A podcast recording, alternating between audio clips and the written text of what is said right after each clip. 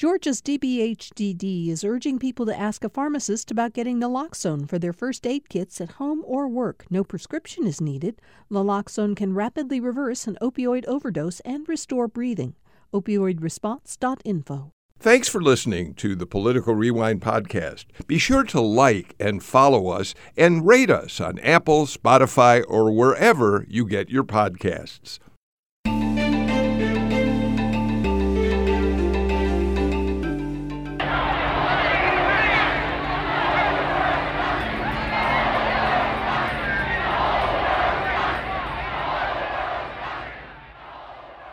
Welcome to Political Rewind. That uh, chanting you're hearing is coming from some of the thousands of demonstrators protesting the war in Vietnam, among other things, who descended on the city of Chicago in 1968 when the Democratic National Committee brought its nominating convention to Chicago, ostensibly to nominate Hubert Humphrey as their candidate for president. Uh, but as many, many people know, uh, the convention uh, devolved into chaos both in the International Amphitheater on the south side of Chicago, where the convention took place, and on the street as police uh, attacked, beat protesters.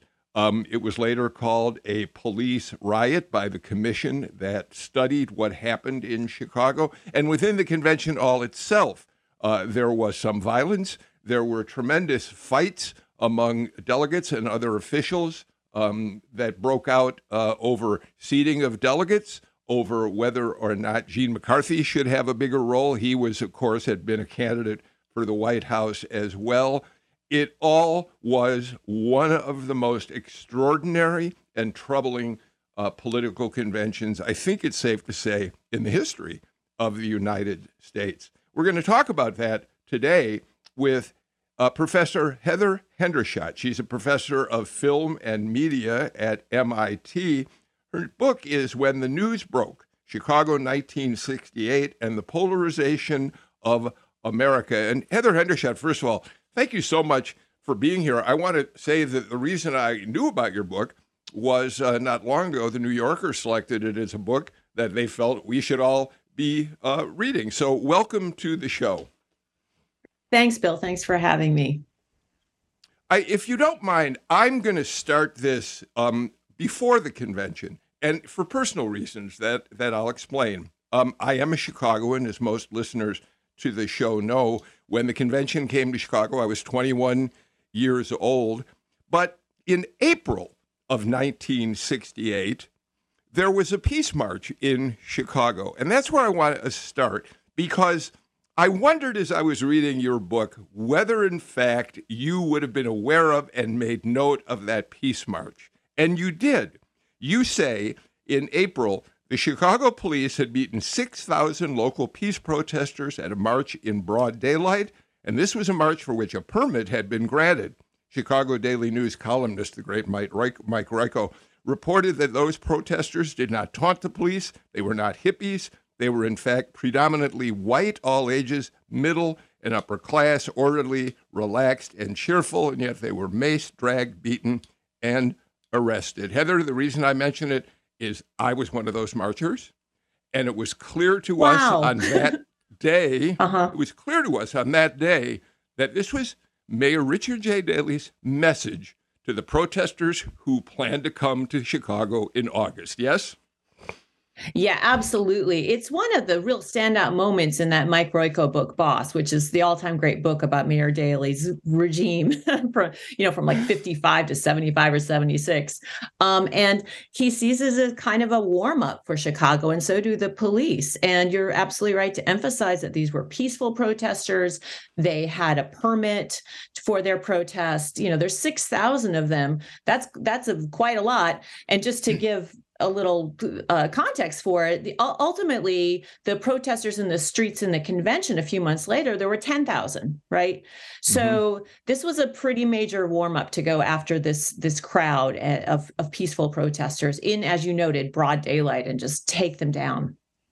Yeah, it was a beautiful spring uh, Saturday afternoon. I want to point out I was not arrested. I was not hit. I ran away, and I'm really kind of glad that I did.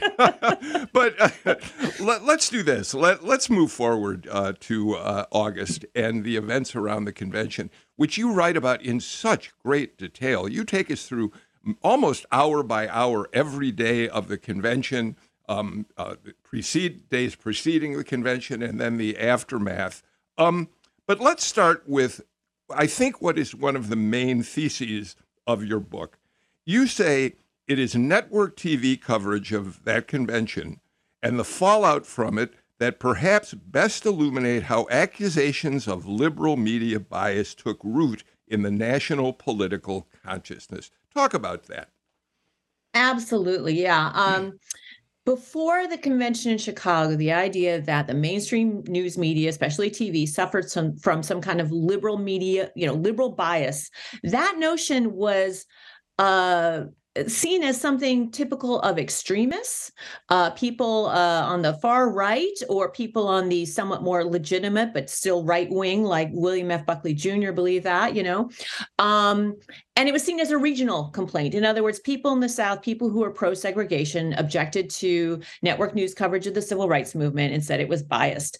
But most people understood the news as fairly neutral, objective, and balanced. And they, they, might make mistakes occasionally because they were human, but all of their professional norms of the the, the men at CBS and NBC, uh, you know, who were anchors, their professional norms were all geared towards balance and objectivity. And after the convention, during really because people were sending in telegrams and calling the, the the the networks and complaining during the convention. So during and after that public attitude shifted and it was aided in that shift by Mayor Daley being so angry about the coverage that he kept the story alive for months and months uh, after the election and the idea that the media had wronged him. And he just kept at it.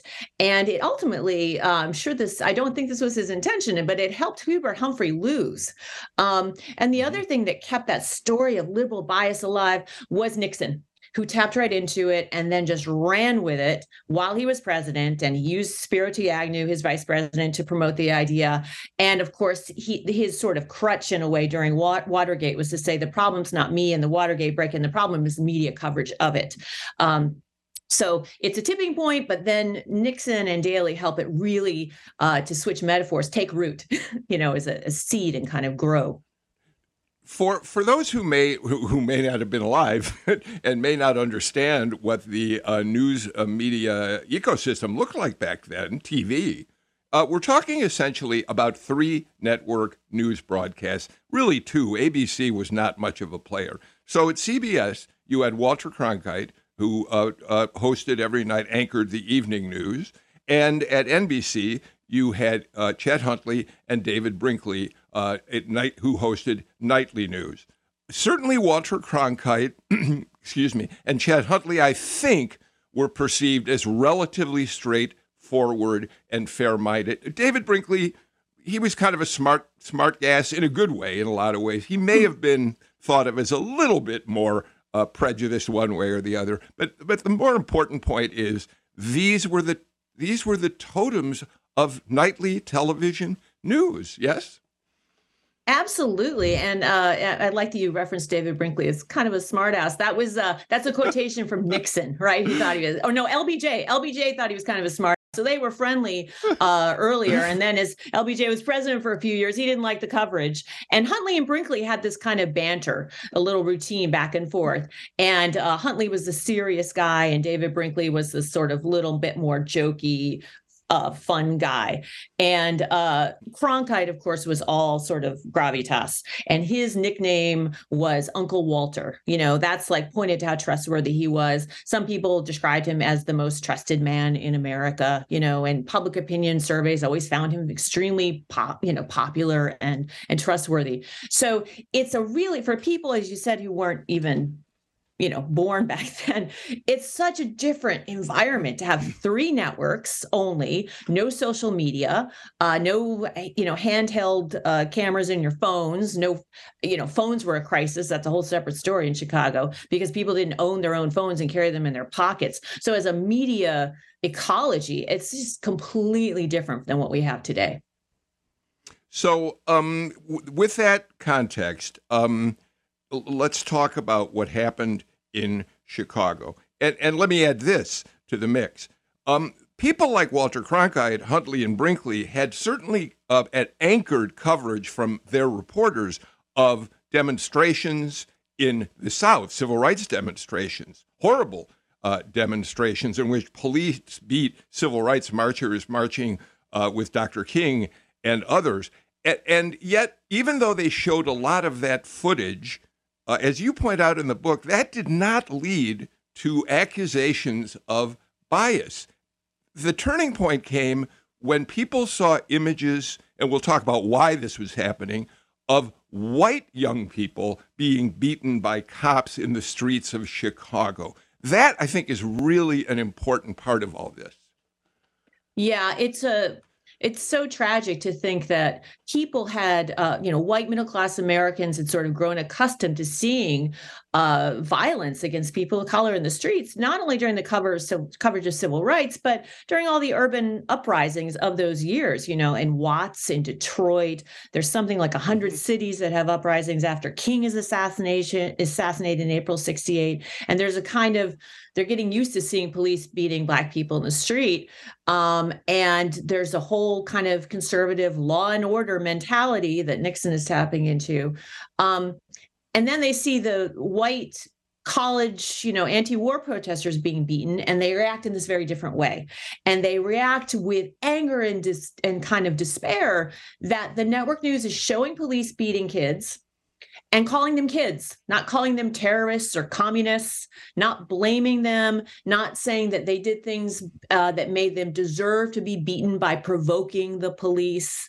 Um, and uh, the racial dynamics in Chicago are so important. People forget that that's important then because it was such a white crowd and so they separated out from some of the racial issues of that time um, and basically a lot of uh, local black activists just stayed away because they knew they were in greater danger than the white protesters. If if someone was going to get killed, it was going to be the black protesters. And the local black politically active folks, many of them, if they could leave town, they left town. Uh, if they couldn't leave town, they would hide out in a friend's basement, you know, to just avoid the scene. Um, but I think that the racial issue was still important in the street, and it was also important in the convention hall itself, which is something I hope we can get a chance to talk about. Yeah, oh, we definitely will. Um, so again, let me let me set the stage about for all of this. Uh, Richard J. Daley ruled Chicago with an iron fist. Um, he had no interest in anyone who objected to anything uh, that um, that he uh, was doing as the mayor of Chicago. I actually am old enough that I, the last couple of years of Daley's regime, I was a uh, in Chicago working in a news organization and saw that uh, firsthand. But but so when the convention, he wanted the convention in Chicago. He wanted to be the kingmaker who made Hubert Humphrey the nominee of the Democratic Party. The convention held in the International Amphitheater, as you uh, point out so well in your book, uh, on the south side, near South Side, in, in Daley's neighborhood, Bridgeport, right up against the Chicago stockyards. So, as people oh, like yeah. me can recall, the stench was unbelievable. The smell. yes. All right. So, so the convention itself was isolated. Um, Daley was furious about the idea that all of these protesters he knew were going to descend upon the city, and he made it clear to his police force, we are not going to tolerate uh, any kind of um, uh, activity that puts a mar on the city of Chicago, which opened the door for them to beat people left and right, not just protesters, but news people as well. Yeah, yeah. I mean, it was uh it was just a given that they were going to beat people and, and suppress them. Uh, one of Daley's motivations gearing up to the convention was he assumed there was going to be what he would have called a race riot because in April, after King was assassinated, things went very badly in Chicago.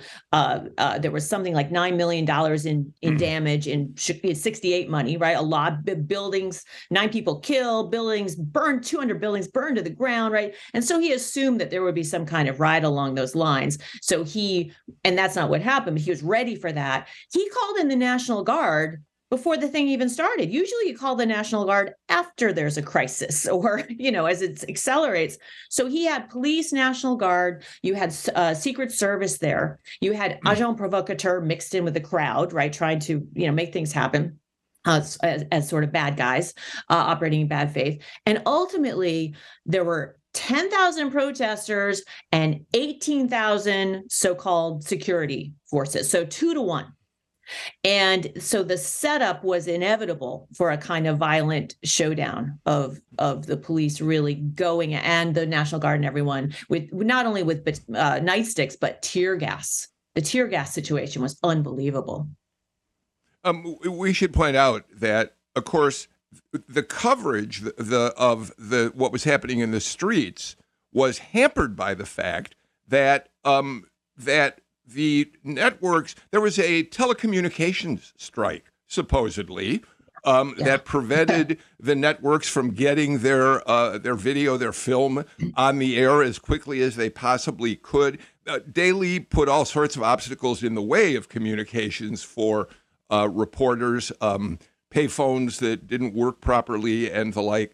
Um, so what we have to say is when I think when network producers and executives first saw footage coming in from the streets, they were a little cautious about how much they should put on the air. It wasn't until later that the tide turned on that, right? Yeah, absolutely. I mean, Okay, so the electro uh, International Brotherhood of Electrical Workers is on strike. So that means basically they can't install enough telephones for the convention. Part of live telephone hookups is what you need to do live TV coverage in the streets. And Daley was very happy with this. And we don't have exact direct documentary proof, but everyone in the news business assumed that he was behind this strike, strike not being resolved, right?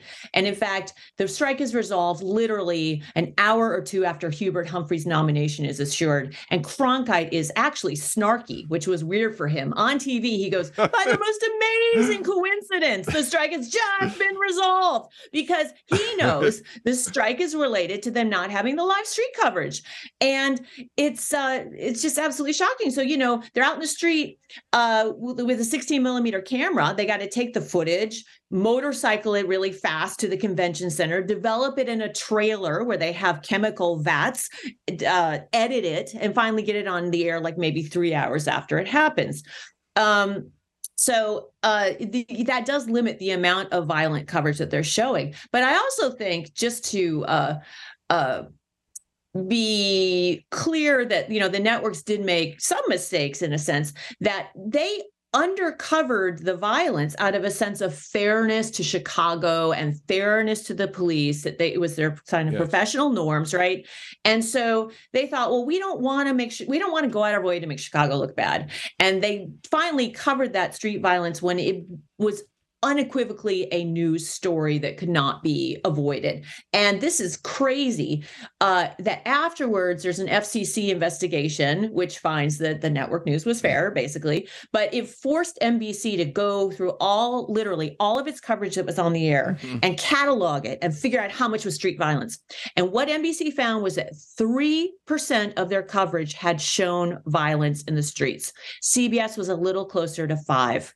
So this is a very small amount, but you know, in contemporary parlance, this sort this footage went viral. We would say now, right? It was repeated on on local news across the country. It was images were shown in newspapers and magazines, so more people saw it. And and keep in mind that a lot of this stuff was originally aired at like one, two, three in the morning, and yet people still saw it. But it's a relatively small amount. So it, you know, people attacking the news for bias. I'm like, seriously, three to five percent of their coverage. Um, they really underplayed the story until it was unavoidable.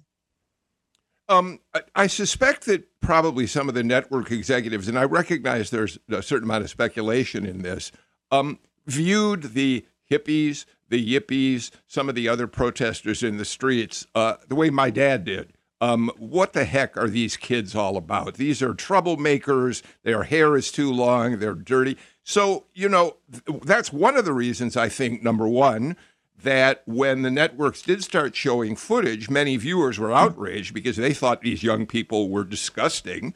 Um, but I would assume yeah. that in, initially some of the network folks had the same opinion and were a little cautious about it too. Yeah, you know, the, you're right that a lot of people in the audience were already very negative about, you know, hippies and they called them long hairs and, you know, anyone with a beard was suspect and this kind of thing. Um, from what I can tell, I think the the network news people were a mm. little more circumspect and uh okay. had a kind of general empathy for the underdog, uh, to put it broadly, oh, okay. you know, in the kinds of coverage they did of stories. And uh, you know, uh I don't know. I, at a certain point, the the violence against the kids became so extreme that their you know their sympathy really did go towards the towards the protesters. But there's also a, another way to to to frame this bill, and that is you know at a certain moment on the pinnacle of violence, the so-called Battle of Michigan Avenue on Wednesday night, when protesters were beaten in front of the Chicago Hilton. They're chanting, "The whole world is watching." That goes on for 17 minutes straight. Um, and it is, as you noted in your introduction, it's called a police riot by the government study later. And one thing that really uh, you sense in Cronkite's coverage at CBS is that they interview some people on the street who are middle class very respectable in conventional terms wearing pearls and you know the, the man in a suit and they clearly just come back from from a, a dinner in the theater or something like that and they're shocked and they are not you know, part of the protesters. And Cronkite says people of substance in the community are being beaten. Mm. People of substance are disturbed. And so part of his uh uh concern comes from like, you know, if you go there as a protester, you know you might be beaten. You know that you're a protester in the street against Vietnam. Like it, there's a danger. But when regular folks walking down the street start getting beaten up, uh, that starts to freak out uh, Cronkite a little bit and and I think one of the most important lines in your entire book, which ties what happened in '68 to what happened starting with the Trump administration in uh, 2017, is this statement. It took hmm. four years for American journalists to figure out that both siderism was boosting the voices of authoritarians in the Trump administration. It took CBS News less than three days to reach a similar conclusion in Chicago. That's a powerful statement. But let me let me if, if you could I want to play a quick soundbite. Um, because news people were being beaten. And we're going to talk a little bit mm-hmm. more about that in a couple minutes. But let's just listen to a brief moment of uh, CBS News uh, cameraman Del Hall out in the streets of Chicago covering the uh, the unfolding protest, riot, whatever you call it. And the police turned on him. Let's listen to him. I had my camera up, and uh, one policeman gave me a shove, and he's, I don't even think he said anything. He gave me a shove, and I said, CBS News, and he said, whack, right across the head. He went to the hospital for stitches, and that was kind of the beginning for at least the CBS people of recognizing they were not safe. Absolutely. And they, you know, the newsmen at that time didn't want to be the story. They wanted to cover the story and try to keep themselves out of it. But when Del Hall, who's uh, often seen as like the first news person to be beaten there, um, he gets it in the head. And I've seen the, sh- the live footage, or not live because there's no live footage in the street, but the footage they showed, and it's like a switch pan. The camera goes past him really fast, and there's just blood streaming down his face, you know, because they got him on the head. Um, and uh, they also would go after after journalists, they would go after their cameras and destroy the cameras.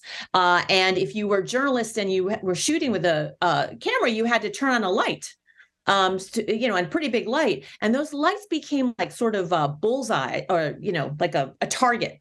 And the police would see know the journalist was there because the light was on and they would break it immediately. Yeah. Um so uh, you're absolutely right. That line from the book, I think, is really important where they realize like you can't just cover both sides. Sometimes one side is clearly in the right, one side is clearly in the wrong. All right. Um, you mentioned before that things that happened inside the hall were very important to um, what the Democratic convention that year led to later. And I want to turn to that in a minute. Uh, I want to talk first, when we do that, about what happened to Dan Rather, one of the most dramatic uh, incidents in the yeah. entire Democratic convention. Um, this is Political Rewind. We're talking to MIT professor Heather Hendershot. Her new book is When the News Broke Chicago 1968 and the Polarization of America. We'll be right back.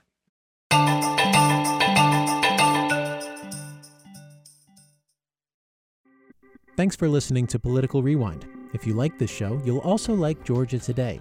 It's a daily podcast from GPB News, bringing you compelling stories and in depth reporting that you won't hear anywhere else. Join me, Peter Biello, for this quick and convenient way to get the best of GPB News' extensive coverage of the topics that matter to you delivered directly to your device every weekday afternoon.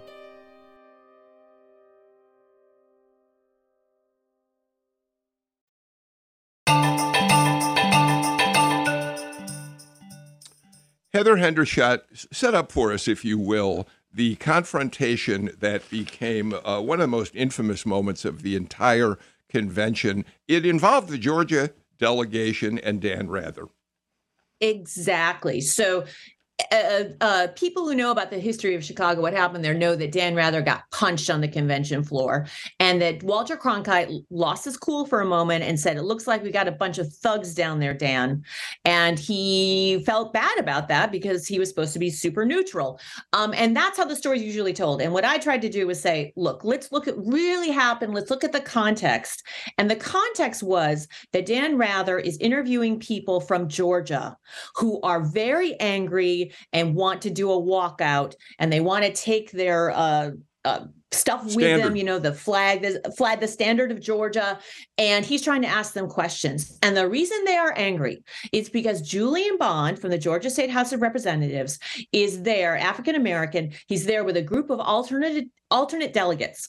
So Lester Maddox is the governor of Georgia, one of the most famous segregationists in America, like second only to George Wallace. And Lester Maddox has hand selected all the delegates for the convention, which was allowed at that time, right? Every state would choose its delegates in its own way. So, you know, in Mississippi, they would vote, except that they might not tell uh, Black people the right address where the voting was. They would find ways to cheat and to uh, you know, disenfranchise people. Um, in Georgia, you could legally be the governor and pick everyone to be your delegate. And so Julian Bond shows up with an alternate de- delegation, says this is not fair. You have virtually an all-white delegation. The, the the few blacks in that delegation from Georgia that Lester Maddox chose were, you know, tokens. Um, and there's a big vote, and Julian Bond partially wins. What happens is he gets seated with the Maddox delegates, uh, and instead of the delegates from the original ones getting thrown out, they share a vote. They each get, you know, they each get like half a vote instead of a full vote. And people just erupt because people who want Bond to be seated want him to totally win, and people who want Georgia to win want you know the bond delegates thrown out and it's just chaos that is the context in which rather is slugged right and why don't we listen to how it played out on CBS uh, as it was happening? And it looks like a couple of uh, couple of the sergeants at arms, and security people, have uh, one of the members uh, under both armpits and forcing him out. Dan Rather. What's your name, sir? And what is your name, sir? Take your hands off of me. Dan Rather. Unless you intend to arrest me, don't t- don't push me, please. I'm trying to... I know you will, but don't push me. Take your hands off of me unless you intend to arrest me. Wait a minute. Wait a minute. Well, Walters, you can see. I don't know what's going on, but this well, these are security people apparently around Dan. Walter, and obviously getting roughed up. tried to talk to the man, and we got uh, bodily pushed out of the way. This is the kind of thing that's been going on outside the hall. This is the first time we've had it happen inside the hall. We, uh, I'm sorry to be out of breath, but somebody belted me in the stomach doing that. What happened is a Georgia delegate, at least he had a Georgia delegate sign on, was uh, being hauled out of the hall. We tried to uh, talk to him to see why, who he was, and what the situation was. And at that instant, the security people, uh, well, as you can see, put me on the deck. I didn't do very well. I think we've got a bunch of thugs here, Dan. If I may be permitted to say so. Well, mind you, Walter, I'm all right. I, it's, uh, it's all in a day's work. Well, I saw the performance, and it didn't look very good from here, I'll tell you that. Uh, thank you, Dan, for staying in there, pitching despite every handicap that they can possibly put in our way from free flow of information at this Democratic National Convention. You know, Heather, one of the things that to me is fascinating about that is Cronkite's statement. It looks like we got a bunch of thugs, of course, breaking with his mm-hmm. usual neutrality. But but then he kind of hesitates for a minute, and then he says, if I may be permitted to say that, almost as if he realizes that he may have crossed the line and is trying to back up a little. yeah, but you know what, Bill? After that, he says, hmm. but it seems like they're doing everything they can to, you know, stifle the press and free yeah. speech here well, at the convention. Right. And You're...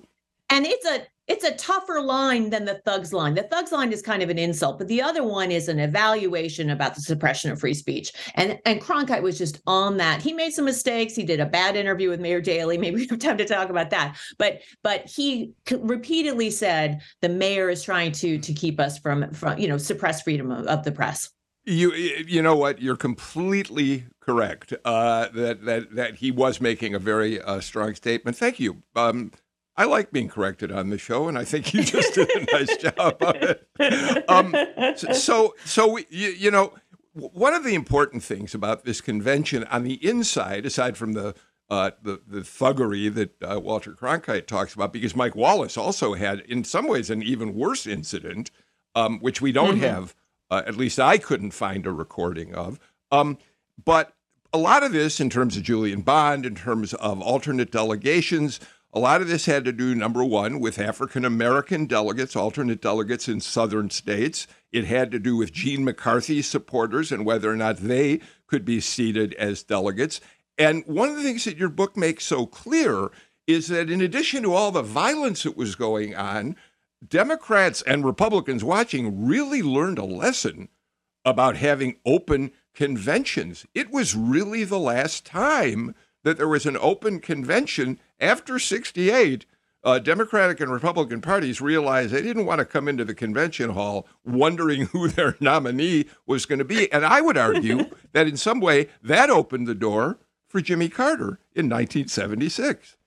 You are absolutely right. I will make a slight adjustment or correction there and just say that I think in 72, the Democrats learned from 68 that, you know, the delegates had said this is not an open convention, we're being poorly treated. And they tried to open things up and be more representative and have more women, more people of color, more young people. And so in 72, you have people who are regular delegates, the guys in suits, complaining like, these are the kids from four years ago. Now they're inside. I mean, Jerry Rubin of the Yippies is like inside. You got a press pass and maybe Abbie Hoffman too.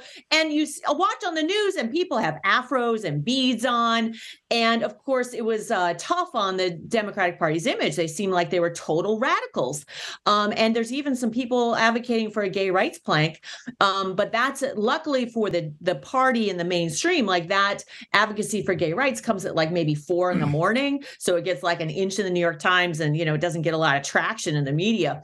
Um, and then following that, yeah, clamp down so that by 76, you are absolutely right. This does help clear the way for Carter, who is, you know, uh, presenting himself as a much more moderate Democrat, very different than Eugene McCarthy and and and even from from Humphrey. And because by that time, um, the parties had come to rely on primaries uh, to select their nominees by the time they uh, got to the convention, which Carter so masterfully uh, exploited. Um, I, I want to exactly. Right. I want to go yeah. back to the. Uh, let's go back to the demonstrators for a minute. I I love uh, the uh, uh, a, a soundbite I found of Don Rose, big Chicago political organizer, guy I dealt with a lot in Chicago. Rennie Davis was the kind of the leader of the protests um, going on out in the streets. Um, he was an iconic figure. He was a, he was a defendant, as I recall, in the Chicago Seven uh, trial that Judge Julius Hoffman presided over. Um, Don Rose talks about the protesters were up on the north side primarily, and they were being penned in in Lincoln uh, Park, largely trying to get down toward Grant Park. And Rennie Davis finally said to Don Rose, Hey, we need to get right downtown, which is what led, and they wanted to go all the way to the amphitheater, but it was kind of mm-hmm. what led to the confrontation you talked about in front of the Conrad Hilton Hotel. Um, and Here's Don Rose describing what happened when Rennie Davis said to him, We got to get downtown. As we were walking to it, Rennie said, This is really horrible. It's much worse than I imagined. And I said, Yeah. He says, What can we say? And I said to him casually, I was not trying to phrase make, I said, Tell them they can't get away with it again because the whole world is watching. By the way, the noise in the background, I, I, pulled that from a documentary which had a music track behind Don Rose's uh, voice. But clearly, that became the ubiquitous phrase that the demonstrators used. And they were right. The whole world was watching. They're absolutely right. Although the whole world is watching about three hours later. so you know because of all the delays yeah. Um, and then you know it spread around the country by you know the, the following days and then it was global right? It really was the whole world and it was a, a black eye uh, for for america abroad. And just for you know for some context this is 68 well may of 68 there are all these uprising in the streets in paris. Um, there's all kinds of troubles in in in prague. Uh, uh, you know there it's there was the mexico city olympics would would come in 68 you know so th- there's a lot going around the whole world that people are watching in terms of protest movements and this just becomes one piece of that bigger sort of puzzle about uh, global unrest i would say. The um, confrontation in front of the conrad hilton uh, uh, was was something that you write about in detail and it was certainly one of the most awful uh, events of the entire convention. The protesters had made their way downtown. The Hilton Hotel was the headquarters hotel of the Democratic uh, Party, the DNC, and and so most of the officials were staying there. Uh, Humphrey was staying there. Um, I think uh, McCarthy, Gene McCarthy was there as well. Um, and uh, that's where the Chicago police really drew a tough line. And as you say, uh, started gassing and beating uh, the protesters. The tear gas wafted in to the lobby of the hotel. You report to us, as others have, that the tear gas actually reached Humphrey's suite in a higher floor of the hotel. Talk a little bit about when you explored that, what your thoughts were about what happened there. Yeah, it was so outrageous. And I mean, of course, there had been mm. several days of tear gas. And so it was yeah. kind of shocking yeah. when people are like, now it's tear gas. Like, no, no, this has been ongoing, right? Um, the tear gas had gotten into the air conditioning system in the hotel. And you also had protesters in the lobby who would like throw stink bombs. It was like the rotten egg gas. Um, and then you had protesters fleeing into the lobby just to escape from being beaten by police uh, on that night, the Battle of Michigan Avenue. And people were vomiting in the lobby from all the gas and stuff like that. It was really uh, just a horrific scene. And the kind of parallel to that i would say on the after the convention was over the police raided uh, eugene mccarthy's suite and just started beating the kids who were asleep in there who had been volunteers for him and dragged them down to the lobby. And you have a small scale version of that giant battle on michigan avenue that no one got to see. The whole world wasn't watching because there weren't cameras. And the only way they finally stopped the police was by saying we've called the news media and they're coming now and I don't know if the news media really were coming now, but the idea of taking images was like, okay, fine, we'll leave. And they they left those those McCarthy workers alone. So that might seem like a divergence from your question about the Battle of Michigan Avenue, but it points no. to the holistic picture of the constant violence, you know, uh, and how over the top it was, and how you know the delegates delegates were standing around on the street while the protesters were being beaten, and like alternate delegates, they weren't on the convention site, they were in the hotel. They come out to look, they start being beaten. There's such a crush against the Haymarket Lounge, which is like the bar of the Hilton Hotel. There's a crush of people that's so extreme that the plate glass window just shatters. Everyone in the street falls into the lounge. People in the lounge are literally having cocktails, eating dinner.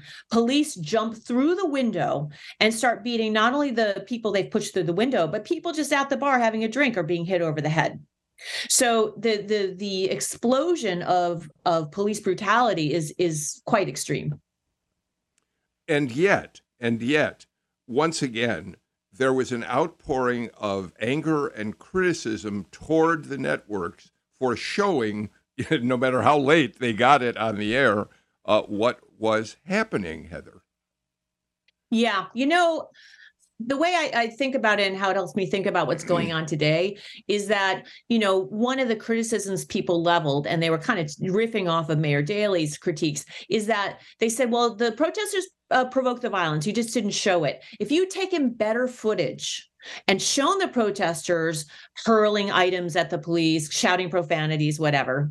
Uh, if you'd shown that provocation, you could have told a better story. You could have edited it better and conveyed the truth of what happened. So the argument was you were biased. And so you got the story wrong. Uh, but you could fix that. Now, today, when people attack the media, they often say, oh, it's fake news. You're just lying. You just completely made this thing up.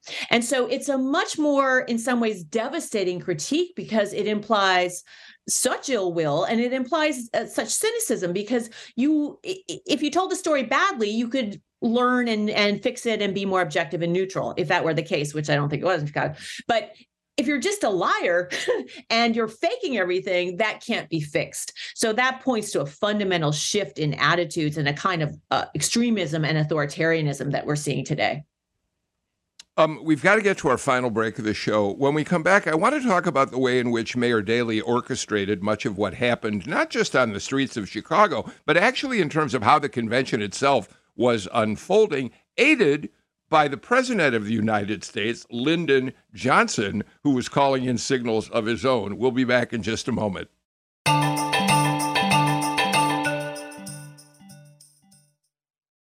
At a time when information continues to come at us faster and faster, sometimes you need to hit pause and rewind NPR's Throughline takes you back in time to the source of the news stories filling your feed. Find NPR's Throughline wherever you get your podcasts.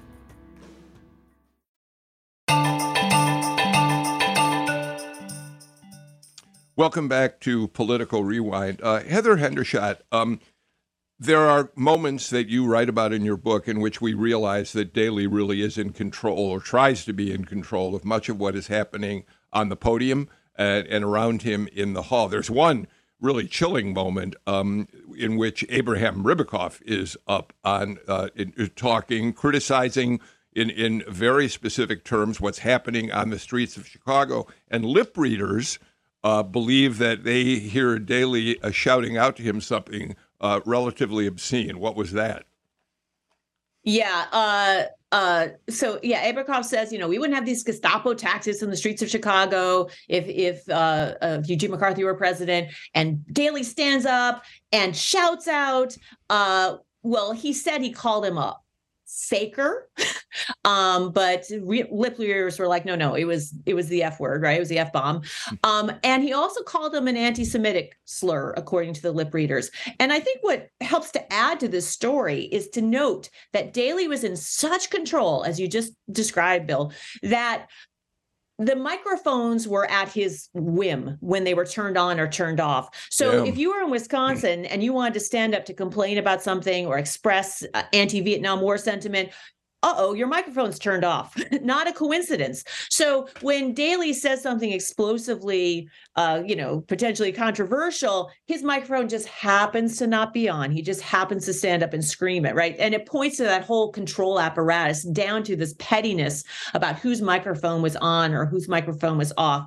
Another example of that pettiness, each delegation has a phone kind of on a post, you know, to uh, and they are not given their phone numbers to share with each other so that California would love to strategize with New Hampshire about a peace platform for Vietnam, but they can't call each other because they don't know their phone numbers. But Texas knows Illinois' phone number and Illinois knows Texas's phone number. And finally, delegates have to literally like smuggle in lists of phone numbers to share with each other and make them on mimeograph machines and hide them in their clothes so they're not confiscated by security. They have to do the same thing with like protest signs. If they want to hold up a sign for peace, they have to hide it and, you know, pull it out of their their pants or their shoes or their pockets or whatever uh, when they want to show it. It's incredible. So here's Mayor Daley pulling all the strings in the convention hall um, orchestrating what's happening on the streets. Walter Cronkite and as well as Huntley and Brinkley have called attention to this uh, over and over again. And yet there's a moment that we need to play Uh, it's probably one of the lowest moments in Walter Cronkite's entire career as a journalist. He comes on the air and has an interview with a very special guest. Let's listen. Here in our CBS News anchor booth, a man about whom we have spoken a great deal in the last few days. He's had a couple of words about us in the last few days, I think. Uh, maybe this is a kiss and make up session, but it's not really intended quite that way, Mayor Daley. I think we've always been uh, friends from a distance, at, at, any rate. Mayor Richard Daley of uh, Chicago. Now, we how is it that you never show on television, Walter, the crowd marching down the street to confront the police? So, uh, Heather, talk about that moment. Wow, you're absolutely right to note this was a career low point for Cronkite. He wasn't known as a strong interviewer anyway, and he he did this interview with Daley after the Battle of Michigan Avenue. Uh, the next day, to try to be fair. They got so many protest telegrams and phone calls during the night that he thought, well, my journalistic norms dictate that I have to have on this guy to give the other point of view. Um, and he assumed that Daley would kind of shoot himself in the foot rhetorically because he wasn't very articulate. And instead, he came on with a written statement from his press agent that was just attacking the news, attacking the protesters, full of misinformation about, you know, assassination attempts that were going to happen and this kind of thing. Um, and uh, uh, the the the thing that stands out in what you just played is that moment where Cronkite says, "Well, we've always sort of been friends at a distance," and then at the end of mm. the interview, uh, Daley uh, Cronkite's sort of been walked all over by Daley, and he hasn't really gotten a word edgewise. And at the end, he says, um, "You know, well." Uh, before the unpleasantness happened here in Chicago, me and my team were commenting on the pleasantness and friendliness of the Chicago police. So he's really bending over backwards. And to even call all the tear gassing and beating unfriendliness is, is rather shocking. Um, and Cronkite says, Well, I don't think we'll ever agree on all of this, Mayor Daley. And Daley says, Well, that doesn't mean we can't be friends. And they shake hands and the interview ends. And I thought this is a great moment for thinking about some of the norms from the past that we are nostalgic about, the fairness and balance in the news and so on, because compared to a lot of cable news today, um, this is a moment where people are trying to be friendly that and it's totally phony right? Uh th- there's um Daley's treated too lightly in the name of fairness. So it points to a moment where the news failed just by trying to be fair and objective, um, because objectively, Daley was in the wrong in this situation. Where it served CBS well is that after the convention, he wanted to go on the air to defend himself, and CBS said, "You already got 45 minutes where you just walked all over Cronkite and gave your point of view. So we've given you the free airtime." And NBC said, "Yeah, come on one of our talk shows," and he thought that was a setup because he wasn't very articulate. So he had to do his own alternative kind of underground media campaign and make his own film and distribute it station by station for people to see, you know, his take on what happened as a sort of yeah. uh, counter to the news coverage. Uh, that that uh, film, uh, what trees do they plant? Uh, what uh, trees do they is, plant? Yeah. speaking about the uh, the commun the communists and social, it's available online if people want to look it up. Yeah. on YouTube. Yeah. okay, so so Heather, you know, as a journalist, I cringed when I, I saw that because I, I, I believe you can be fair to someone, but also be tough minded.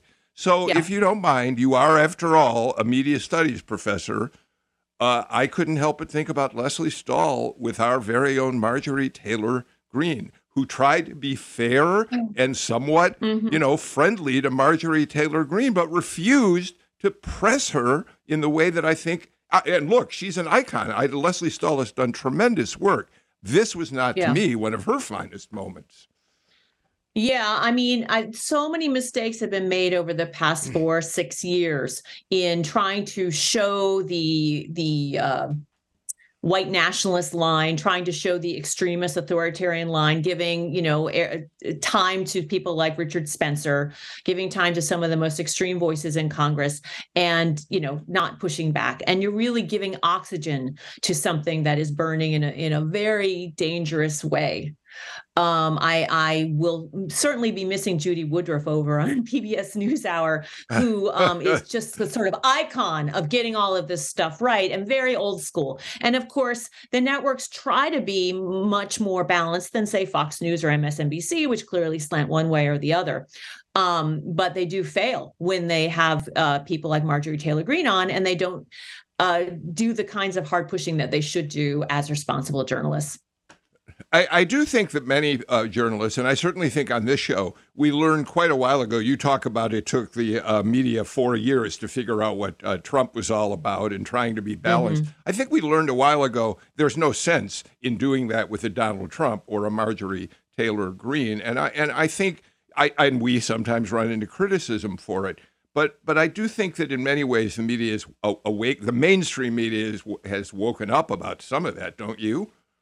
Yeah, I'd agree. They're they're definitely more aware. At the same time, they make mistakes in amplifying things. And I think a great example of this is Trump being thrown off of Twitter. He goes to an alternative platform that's not really thriving, that's been about to go under since it started. Um, and so he should be off social media, and yet he says something outrageous in his new venue, and it gets repeated. And you're suddenly hearing so, it on Politico or CBS. Like, what's the, you know, they're amplifying something that should not be amplified. Heather, you wouldn't complain about the fact that the cable news networks uh, focused on Donald Trump's airplane in West Palm taking off, flying to New York, landing at the oh, airport. Oh my God. yeah, I know. I know. It was outrageous. I mean, to her credit, you know, Rachel Maddow recently just, there were some comments from Trump and she was like, I'm just not going to run those comments. You know, it, it, it's about, about his uh, conviction. You know, she's just like, I'm not going to run them because it's the same stuff we always hear. But yeah, they're definitely still making mistakes. Heather Hendershot, we are completely out of time. It's been a real pleasure getting to talk to you about your new book, When the News Broke Chicago 1968 the, and the Polarization of America. It's a really terrific book, and uh, I'd encourage people to find it at your independent bookstore uh, if you possibly can. So, Heather, thanks a lot. Hey, you know, sometime come back and let's talk about the media in general as news develops. Would you do that at some point?